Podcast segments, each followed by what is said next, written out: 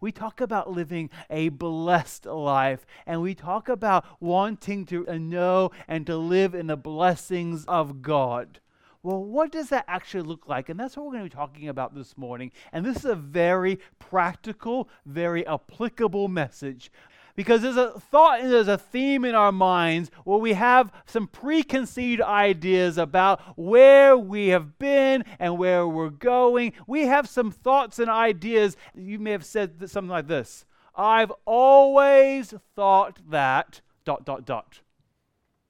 And sometimes in life, just because you've always thought it doesn't mean that it's true. And you come to a point in your life when you discover that I always thought that dot dot dot was wrong. And it's very humbling to have to come before others and before God or even before yourself and say, I was wrong. After almost 20 years of marriage, I'm getting better at it. There's this quote that I came across, and I don't know who said this quote. It says this Don't cling to a past mistake just because you spent a lot of time making it. And that really hit me hard, thinking, yeah, that's true. Stubborn Michael, I mean, I, I, none of you ever met that guy before, but stubborn Michael doesn't like ever admitting, do you know what? I need to change. I need to change what I always thought that. So, what we're going to do when we ask the question of today and we develop the thoughts of today is we're going to build upon this principle God's forgiveness replaces my sin with blessing. And maybe you've always thought that you have to carry around the past like it's a badge on your chest or a burden on your back year after year, decade after decade. And some of you that are a little bit older may be reflecting back upon something and you think, well, you know what? That was 50 years ago that I've been carrying this junk. But according to the scripture, says God's forgiveness replaces my sin with his blessing. That doesn't mean he blesses our sin. It means he removes and forgives our sin and replaces it with his blessing. We're going to look at a man named David. And there's an underlying theme of this series of life lesson from Psalms where we're asking a question. And the question is, how do I remain sane in an insane world? Which is a universal question every single one of us needs to ask often. How can I possibly remain sane when absolutely everything in the world around us is going topsy turvy and wrong is seen as right and right is seen as wrong and we don't know who we are, we don't know what we are, we don't know where we've been, and we don't know where we're going? How can I possibly remain sane? And we're looking at different Psalms and we're seeking to apply the principles from those Psalms in our lives today. And many of these Psalms were written 3,000 plus years ago and they're still incredibly applicable in our modern world world today. We're looking at the life this morning of a man named David. Now, David certainly had some incredible highs and he had some serious lows. Psalm 32 is one of what's known as, and I'm expanding your word power today, penitential psalms. It's one of seven penitential psalms. I told you, I'm expanding your word power. And these are psalms that are written in a time of grief in David's life when he's writing and saying, God, forgive me of my sinfulness. Forgive me, I have done wrong. And as we look at David's life, he certainly did wrong. And this particular circumstances are recorded in the book of 2 Samuel, chapter number 11, and also in chapter number 12. And I'm not going to go into a, great deal of detail, but I'm going to give you the summary uh, of the story. David was remaining home in his palace while his, the rest of his troops and his warriors were off to war. And that was very out of character for David. David was a king that would often have led his, his troops into battle, but something was going on in David's life.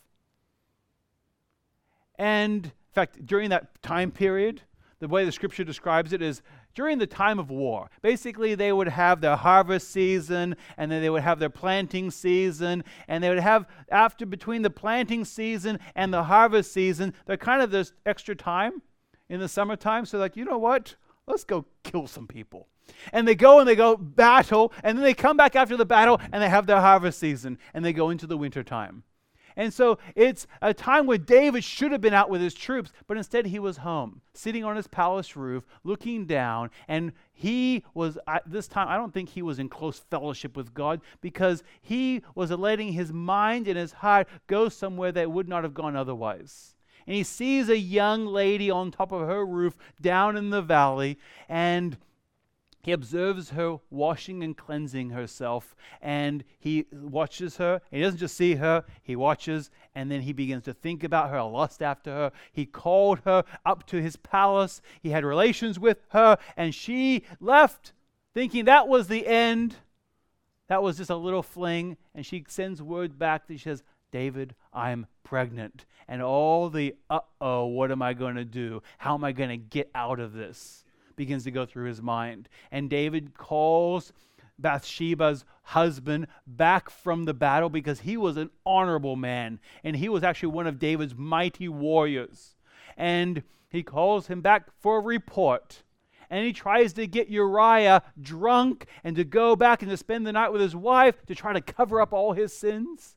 And Uriah was honorable and he basically says, No, I'm going to go sleep in the gate because our men are out there in battle, so therefore I'm not going to go in and enjoy the comforts of home. And that begins to work in David's mind, thinking, How am I going to get out of this? That's strike one, strike two. What am I going to do? And he sends Uriah back to his general with word from the king, carrying a message that ultimately condemns Uriah to death. He, had to, he made Uriah carry his own message of death. And he goes, and Uriah is killed in battle because of the way that strategically put him in the wrong place at the wrong time to, to have him killed. Then, after that, David mourns for Uriah's loss. And then, after a period of time, takes Bathsheba as his own wife, and a child is born a time later. That's what's taking place during this time. That leads us into the next chapter, in chapter number 12 of 2 Samuel, where the, God is working in the life of a man named Nathan, who's a prophet. And God brought Nathan at the right time, and David was carrying around this burden, this guilt, thinking to himself, I've always thought that I can work this out myself.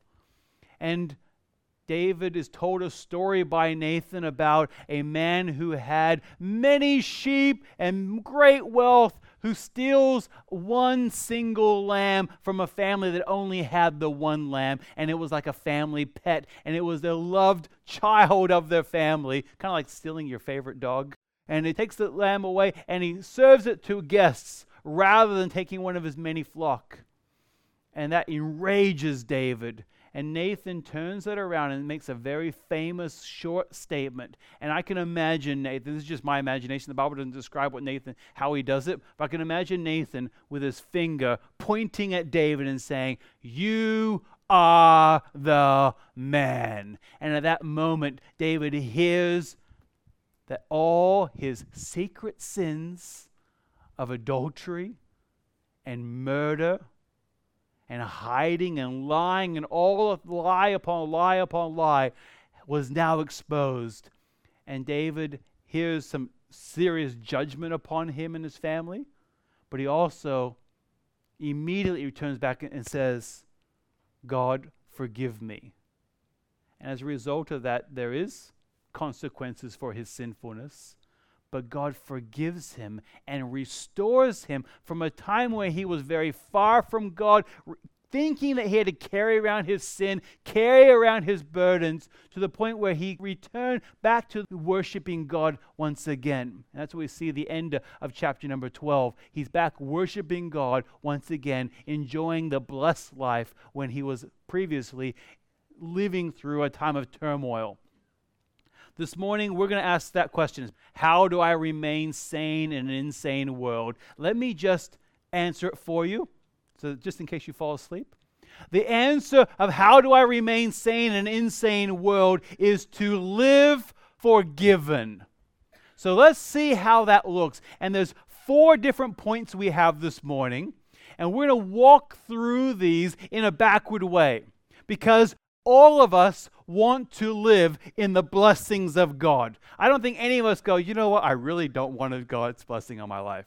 We want the hope and the joy and the peace that comes from our close, intimate relationship with God through Jesus Christ. Well, how do we enjoy the blessings of God? It's through experiencing the forgiveness of God. Well, how do we come to the point of forgiveness? Well, that's through confession. And when we confess our sins to God, the Bible says He's faithful and just to forgive us our sins and to cleanse us from all unrighteousness. Well, how do we come to the point of confessing our sins to God? Well, that comes from a thing we none of us enjoy. And it doesn't feel good at all. It's called conviction. And conviction is a wonderful gift given to us by God that tells us when we're doing wrong and it guides us to do what is right. So we go backwards, we, we, we do wrong, we feel the conviction. We feel that burden that I've done wrong. That's God speaking through the Holy Spirit to us. And then we, from that, it leads us into confessing our sins. And from that, we receive and live in the forgiveness of our sins from God. And through that, now we can enjoy the blessings. That's the foundation. Let's build upon that now and get straight into this psalm where we see the first point. The first point is I want and need God's blessing. That word blessed, if you look at Psalm 32, the very first word is blessed or blessed when Jesus used it, it was a beatitude. And the, this Hebrew word in the Old Testament is exactly, uh, it's actually the same definition of the word that Jesus used in the Greek and the Aramaic in the New Testament when he gave his beatitudes when he stood outside of the Sea of Galilee with his disciples who had just recently called to himself and began to teach them a revolutionary sermon known as the Sermon on the Mount. Jesus teaches and talks about being blessed. That word blessed, do you know what it literally means? Both in Hebrew. Now, other translations, uh, other Hebrew, uh, yeah, other Hebrew words are translated as blessed, but have a different definition. But this word, the definition literally is happy. That's what the word blessed means. And oftentimes when we think of blessed, we think blessed and happy means no problems, easy sailing. But do you know what Jesus teaches?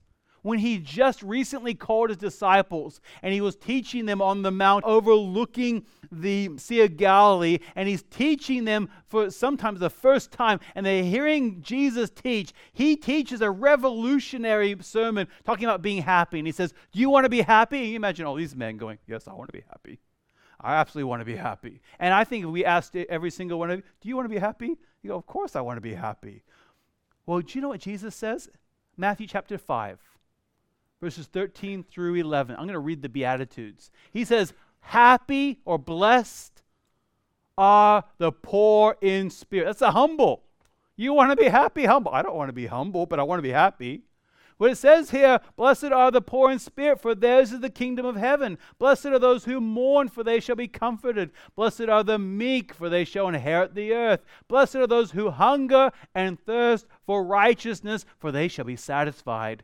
Blessed are the merciful, for they shall receive mercy. Blessed are the pure in heart, for they shall see God. Blessed are the peacemakers, for they shall be called the sons of God. Blessed are those who are persecuted for righteousness' sake, for theirs is the kingdom of heaven. Blessed are you when others revile you and persecute you and utter all kinds of evil against you falsely on my account.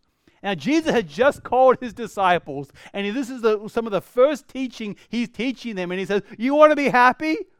Basically, do everything the opposite of what the natural world of happiness is. And in our world today, we go back to Psalm 32. We often think, I want to be happy. It means no problem, no feeling of conviction no feeling of guilt. I can do whatever I want without consequences because that's my definition of happiness. Well, in 1994, there was a movie that came out called The Lion King. And you probably could sing the song Hakuna Matata. And we have an entire generation of people who have been taught that song of Hakuna Matata It means no worries for the rest of your days. It's our problem free philosophy. Hakuna Matata. We have a philosophy in our life saying, you know what? Happiness means no problems, no worries. Just bury them deeper. If I ignore my problems long enough, eventually they'll go away. And how's that working out for you? The beginning of Psalm 32 begins with blessed you want to be happy? And it goes on to verse number 11 and it gives us what it looks like in our life. And verse 11 says, Be glad in the Lord and rejoice, O righteous, and shout for joy, all you upright in heart. So the attributes of the blessed life are the fact that we are the happy person, is that in the Lord we are glad, we rejoice, we shout for joy. See, we all want and need God's blessing. We all want to be happy in this life. Well, let's move on from that and we see, well, how can I experience God's blessing? Well, then that we have the second point, which is forgiveness. How do I experience God's blessing? It's to be forgiven by God and not to carry around the burdens of our past sins, but to pass them over to God through Jesus Christ. Jesus' Beatitudes, now we have a David Beatitude. And we see in verses 1 and 2, it talks about happy are the forgiven. I'm going to contrast that with another word of blessed. In Psalm chapter number 1, verse number 1, is the very beginning of the Psalms. It talks about an ideal situation, and it talks about being blessed. And this is something that we can all aspire to. In Psalm 1 is something we look at and go, that's who I want to be. Where it says, Blessed is the man who walks not in the counsel of the wicked, nor stands in the way of sinners, nor sits in the seat of scoffers. And we look at that and go, that's exactly where I want to be. But are you? No. In fact, I I've often have done wrong. It says, Blessed is the man who walks not in the counsel of the wicked. Well, I'm often influenced by others that are not godly. I often participate in sinful behavior. I often lead others to do wrong as well. And we look at that verse and we go, that's the blessed are the obedient. Well, Psalm 32 is a blessed are the disobedient or the formerly disobedient and now forgiven. And what we see in Psalm 32, I'm going to read the first two verses. It says this Blessed is the one in whose transgressions is forgiven, whose sin is covered. Blessed is the man against whom the Lord counts no iniquity, in whose spirit there is no deceit. I'm going to go through this point very quickly. There's a number of scriptures written in your bulletin underneath this point because there's some wonderful truth that we find here. Because we have some words that describe our behavior. But I'm going to let God speak to you here. But you start defining these words. You see, the word transgression literally means to crossing, crossing over a line. But it's more than just I accidentally, it's actually willfully, I'm going to cross that line. We see that with David. He willfully saw what he should not have seen. And he didn't just see and go, oh, I shouldn't have seen that. He willfully saw it and looked upon it and began to think about it and then act upon it. That's the transgression there. And then we have the word sin. The word sin literally means, now, oftentimes if you're asking your kids, what does sin mean? They go, disobeying your parents, which is true, especially for my kids. But the word sin literally means to miss the mark. God's standard is absolute perfection. Anything outside of that is missing the mark. So anything that we do that is outside of exactly what God has called us to do can be described as, as sin. We have the word iniquity. Iniquity literally means to be twisted and perverse. And we have the word deceit, which is the word of deception. And we not just deceive others, we begin to deceive ourselves, going, you know what? It's not that bad. I can get away with it. It's not hurting anyone. And we look at those words, and I'm going to reread verses 1 and 2 again, but there's going to be different words underlined on the screen for you this time. And we have some words that are wonderful. He says, Blessed is the one whose transgression is forgiven, whose sin is covered. Blessed is the man against whom the Lord counts no iniquity, in whose spirit there is no deceit. You see, in the scripture, what we have here is a wonderful privilege to live a life of happiness in our relationship with God through Jesus Christ. But it comes about because of exactly what He has done for us. And this is where we begin to change our mind. A changing of our mind saying, I've always thought that, but you know what? It turns it around and goes, you know what? I've always thought that I had to carry these things around myself. I always thought that I had to be good enough or I had to do enough. I had to pay the price, but it's all been paid by Jesus Christ. I'm going to read a number of scriptures, and these are all encouraging scriptures for you. Hebrews chapter number 9, verse 11 says, Without the shedding of blood, there is no forgiveness of sin. Who shed his blood for us? It was Jesus Christ when he died on the cross and Jesus Christ became the final sacrifice for the sins of the entire world, past, present, and future.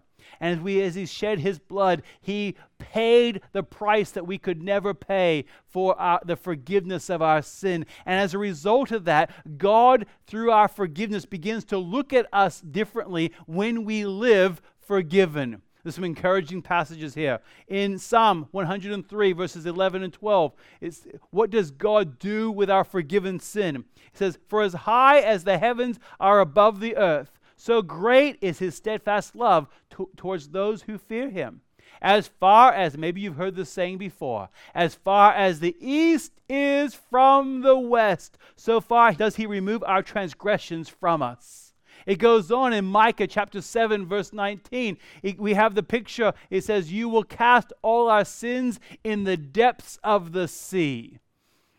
Isaiah 43, verse 25. I am he who blots out your transgressions for my own sake, and I will not remember your sins. Something amazing there. We see in those verses, he says, As far as the east is from the west, I'm going to remove your sin from you. And he's using some hyperbole that says, It's going to be gone. And he says, I'm going to bury it in the deepest part of the ocean where we're never going to find it. And he says there, I'm going to blot it out. Now, we don't have the ability to forget. If you punch me in the nose, I will cry and then I'll say, I forgive you, but I'll, I'll still flinch next time you come near me and you raise your hand because we don't have the ability to forget. Whereas God says, Him being God, and this is something that is outside of my mind. I, I, don't understand this, but I see what it says and I'm trying to explain it clearly because I don't feel that I can experience this myself, but this is a God thing. He says, I'm going to choose to no longer see the sin that you've committed because it's been forgiven. That right there is remarkable. He says, I'm choosing to forget that. Now, does God know everything? Yeah, we know God knows everything. Does He chosen to forget? Absolutely here. So when we're bringing up past sins and God, will you forgive me? He goes, God, I forgave you of that the first time you asked. Why are you asking the 95th time? And it goes on and it says in Colossians chapter number 2, verses 13 and 14 having forgiven all our trespasses by canceling the record of debt that stood against us with its legal demands. This he set aside, nailing it to the cross. And maybe you need that visual reminder this morning of the east is from the west, the depths of the ocean. He blots it out and he chooses to forget. Whether it's just the fact of your sin has been nailed to the cross and the blood of Jesus Christ is covering over that sin. Whatever the visual is that you need, these are words of encouragement about how we can be forgiven. And it goes on from there, and we see, well, how can I receive this forgiveness? We have the blessing, we have forgiveness. Well, how can we receive the forgiveness of our sins? Well, through confession. And that's what we see where David is confronted by Nathan the prophet. In 2 Samuel chapter number 12, when he says, You are the man. We often think, well, oh, how mean Nathan may have must have been. Those were the most liberating words David could have possibly heard because he had been trying to carry around this burden all by himself for almost a year. David's quick response it says in verse 13 David said to Nathan, I have sinned against the Lord. Going back to Psalm 32, in verse number 5, it says, I acknowledge. That word acknowledge literally means to know and to make known. Words, I'm no longer hiding my sin before God as if God doesn't know.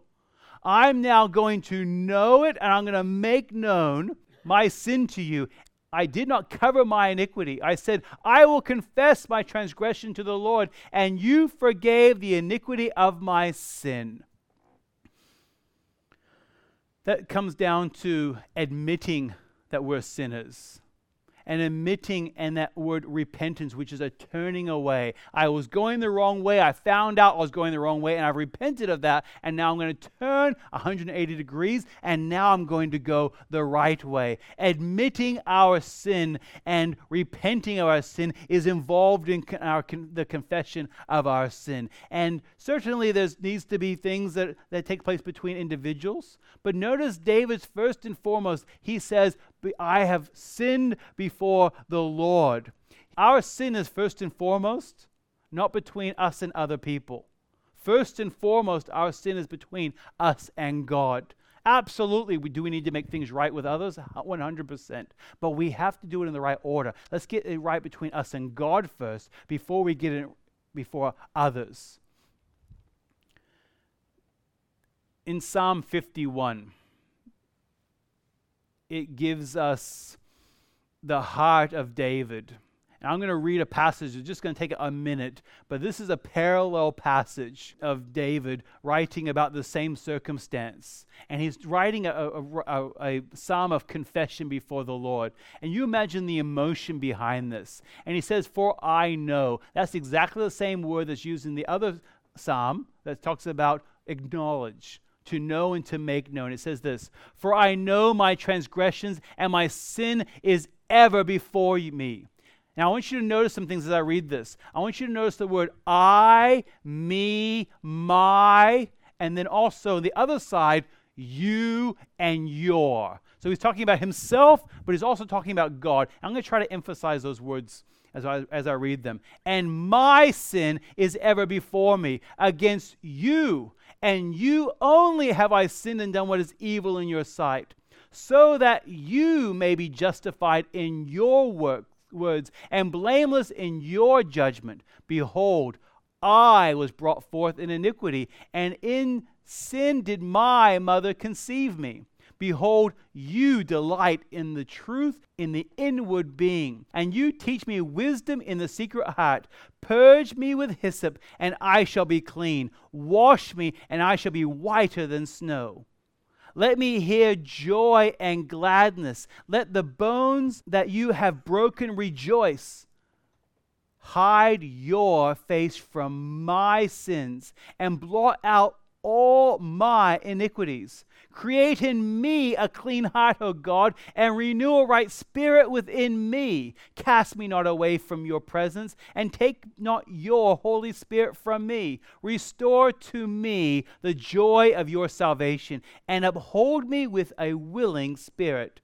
We see here the progression, where the progression is I want and need the blessings of God. I want to live a life of happiness. There's a great barrier, and so I need to be and live in the forgiveness of God. And how do we find that forgiveness? It's through confessing our sin and calling our sin what God calls our sin. Who had to pay the price for our sin? It's Jesus Christ. And how what leads us to this confession? It's through conviction.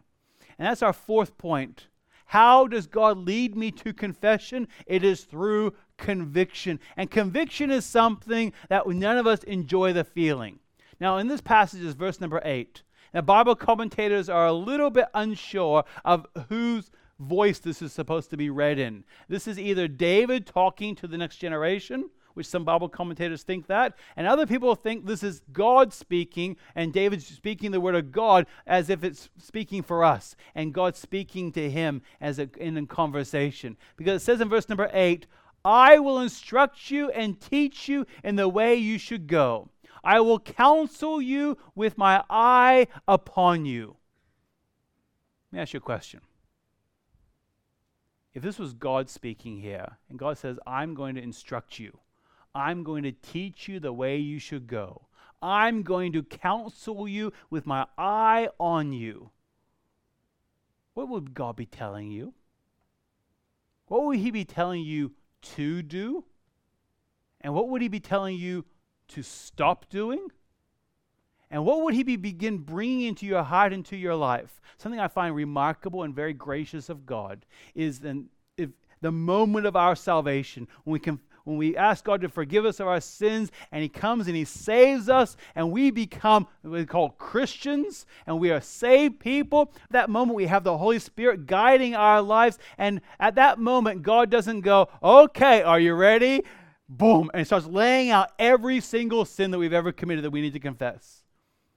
What God does in His graciousness is in time, He brings to our heart and our lives various things. And as a Christian, He begins to convict us of the, the language that we speak, the places that we go the, the, way we use our finances, the way we speak to our spouse, the way we speak to our, our work colleagues, the jokes that we participate in, the, the, the, the things that we consume in our bodies, all these various things. But God doesn't go at the moment of our salvation and dump every bit of it on us at once. In time, as we learn and grow and the power of the Holy Spirit becomes stronger in our life, He begins to use a wonderful thing that does not feel good called conviction there's a lady who has since moved away. She came to know Christ as her Savior in our church, and she was baptized after about four years of being in our church. When I was sitting with her, going over a baptism class that we go through with everybody, I was talking with her, and I said, "So, what brought you to say yes to being baptized now?" Like, you know, it was in a, in a kind way. What took you so long? And she says, "Michael, I grew up going to a church where we were christened as, as babies, but I had no memory of, of that at all. And she says, I know and I knew that I needed to be baptized. And she says, every single Sunday, I would come to church, and in my heart and in my mind, I would go, You need to be baptized. You need to be baptized. You need to be baptized. But I didn't preach on baptism every single Sunday. She goes, I know. You know what that was? That wasn't pressure from the church. That was God saying, Here's what you need to do. Here's what you need to do. Here's what you need to do. And you know what? The wonderful relief when she finally said, Yes, I'll be baptized. The burden was kind of taken off of her, and it was a joyful, wonderful day. What a wonderful thing when people are obedient to what God has called them to do. There's a lady named Katherine Power. Katherine Power, back in 1970, was with a group that had the grand idea of overthrowing the U.S. government she was involved in some serious crimes when they were stealing weapons and they were breaking into places, destroying things around Washington, D.C. And they went up to, to Boston and they robbed a bank in order to get funds for their cause. And as, through that, she was the getaway driver. And in that robbery, a police officer was actually killed, shot and killed. He was a father of nine. And as a result of that, Katherine Power was placed on the FBI's most wanted list. The other people in her group were captured and actually went to prison, but she and another lady were on the run. And she ran from one side of the country to the opposite side of the country. She changed her name. She changed the way that she looked. She did absolutely everything. She, she began to just live life. She met a man, she got married, she had a child. She was living life all along carrying this burden of, I was involved in a murder. She was still on the FBI's most wanted list. And after 23 years in 1993, she gave herself up. And she was sentenced to prison. She ended up spending only six years in prison before she was released. She was quoted as saying this, because she was originally sentenced to 10 years in prison. 10 years in prison would be better than the prison I have lived for 23 years. In 2 Corinthians 7:10, talking about the conviction of God, for godly grief produces a repentance that leads to salvation without regret, whereas worldly grief produces death. This is where it becomes practical. And in verse number 9, it says this Be not like a horse or a mule without understanding, which must be curbed with a bit and bridle, or it will not stay near you. What we're seeing here is a picture, and it, basically, David's telling us don't be a mule. So maybe you need that today. And I want you to think through this. Don't be a horse. And the thought behind this is the horse is impetuous, the horse rushes ahead, it's not considering the consequences of their actions. And David says, That's exactly what I did. I rushed ahead. If I knew all the hurt that I was going to cause, all the hurt I was going to cause myself, the hurt for my entire nation, the hurt for my own family, you continue reading on in 2 Samuel chapter number 13. Horrible things take place as a result of David's sin in his family. If he would have only known, would he have gone forward? But he still moved forward in his sin. He says, Don't be like me. Don't be a horse. And he goes on and says, Don't be a mule. Maybe you need that this, this week. Don't be a mule. Well, the mule, what are they known for? Being stubborn, being obstinate, where David spent almost a year being a mule saying, no one can know. No one can know. No one can know. And that was the worst year of his life. Don't be a horse and don't be a mule. So, my encouragement to you this week, you may feel the conviction of God sometime this week, where God begins to convict you. And let me encourage you. I want this to be, uh, in a positive way, a bother to you. I want you to think in your mind Am I being a mule? Am I being a horse?